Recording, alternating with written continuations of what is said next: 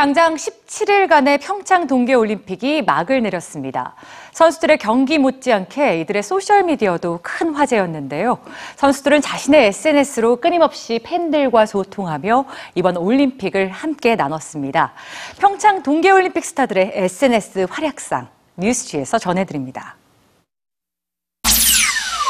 스키 여제라 불리는 미국 여자 스키 스타 린지 본. 생애 마지막 올림픽 출전이라는 이번 평창 올림픽 알파인 스키 활강 경기를 앞두고 자신의 소셜미디어에 글을 남겼습니다. 다음 날 경기 성적은 동메달. 하지만 그녀에겐 금메달보다 값진 동메달이었는데요. 이유가 있었습니다. 올림픽 시작 전부터 악성 댓글에 시달려온 린지 본. 한 언론사와의 인터뷰에서 현 미국 정부를 비판했기 때문인데요. 저는 제 나라 미국을 멋지게 보여주고 싶어요. 하지만 지금 정부에는 그런 사람들이 많지 않아요. 평창에서 금메달을 따서 백악관에 초대되면 응하실 건가요? 아니요, 절대로. 동메달을 딴 린지 본에게 비난이 쏟아지자 미국의 전 국가대표 축구 선수 줄리 파우디는 안타까움이 담긴 글을 남겼습니다. 20분 동안 린지 본에게 쓰인 수많은 악성글을 읽었다.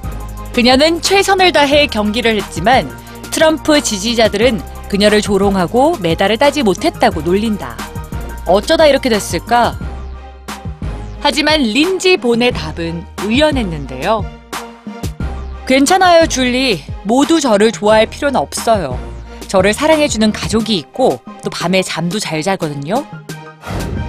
snowboarder 클로이 킴도 팬들과 소셜미디어로 소통했습니다.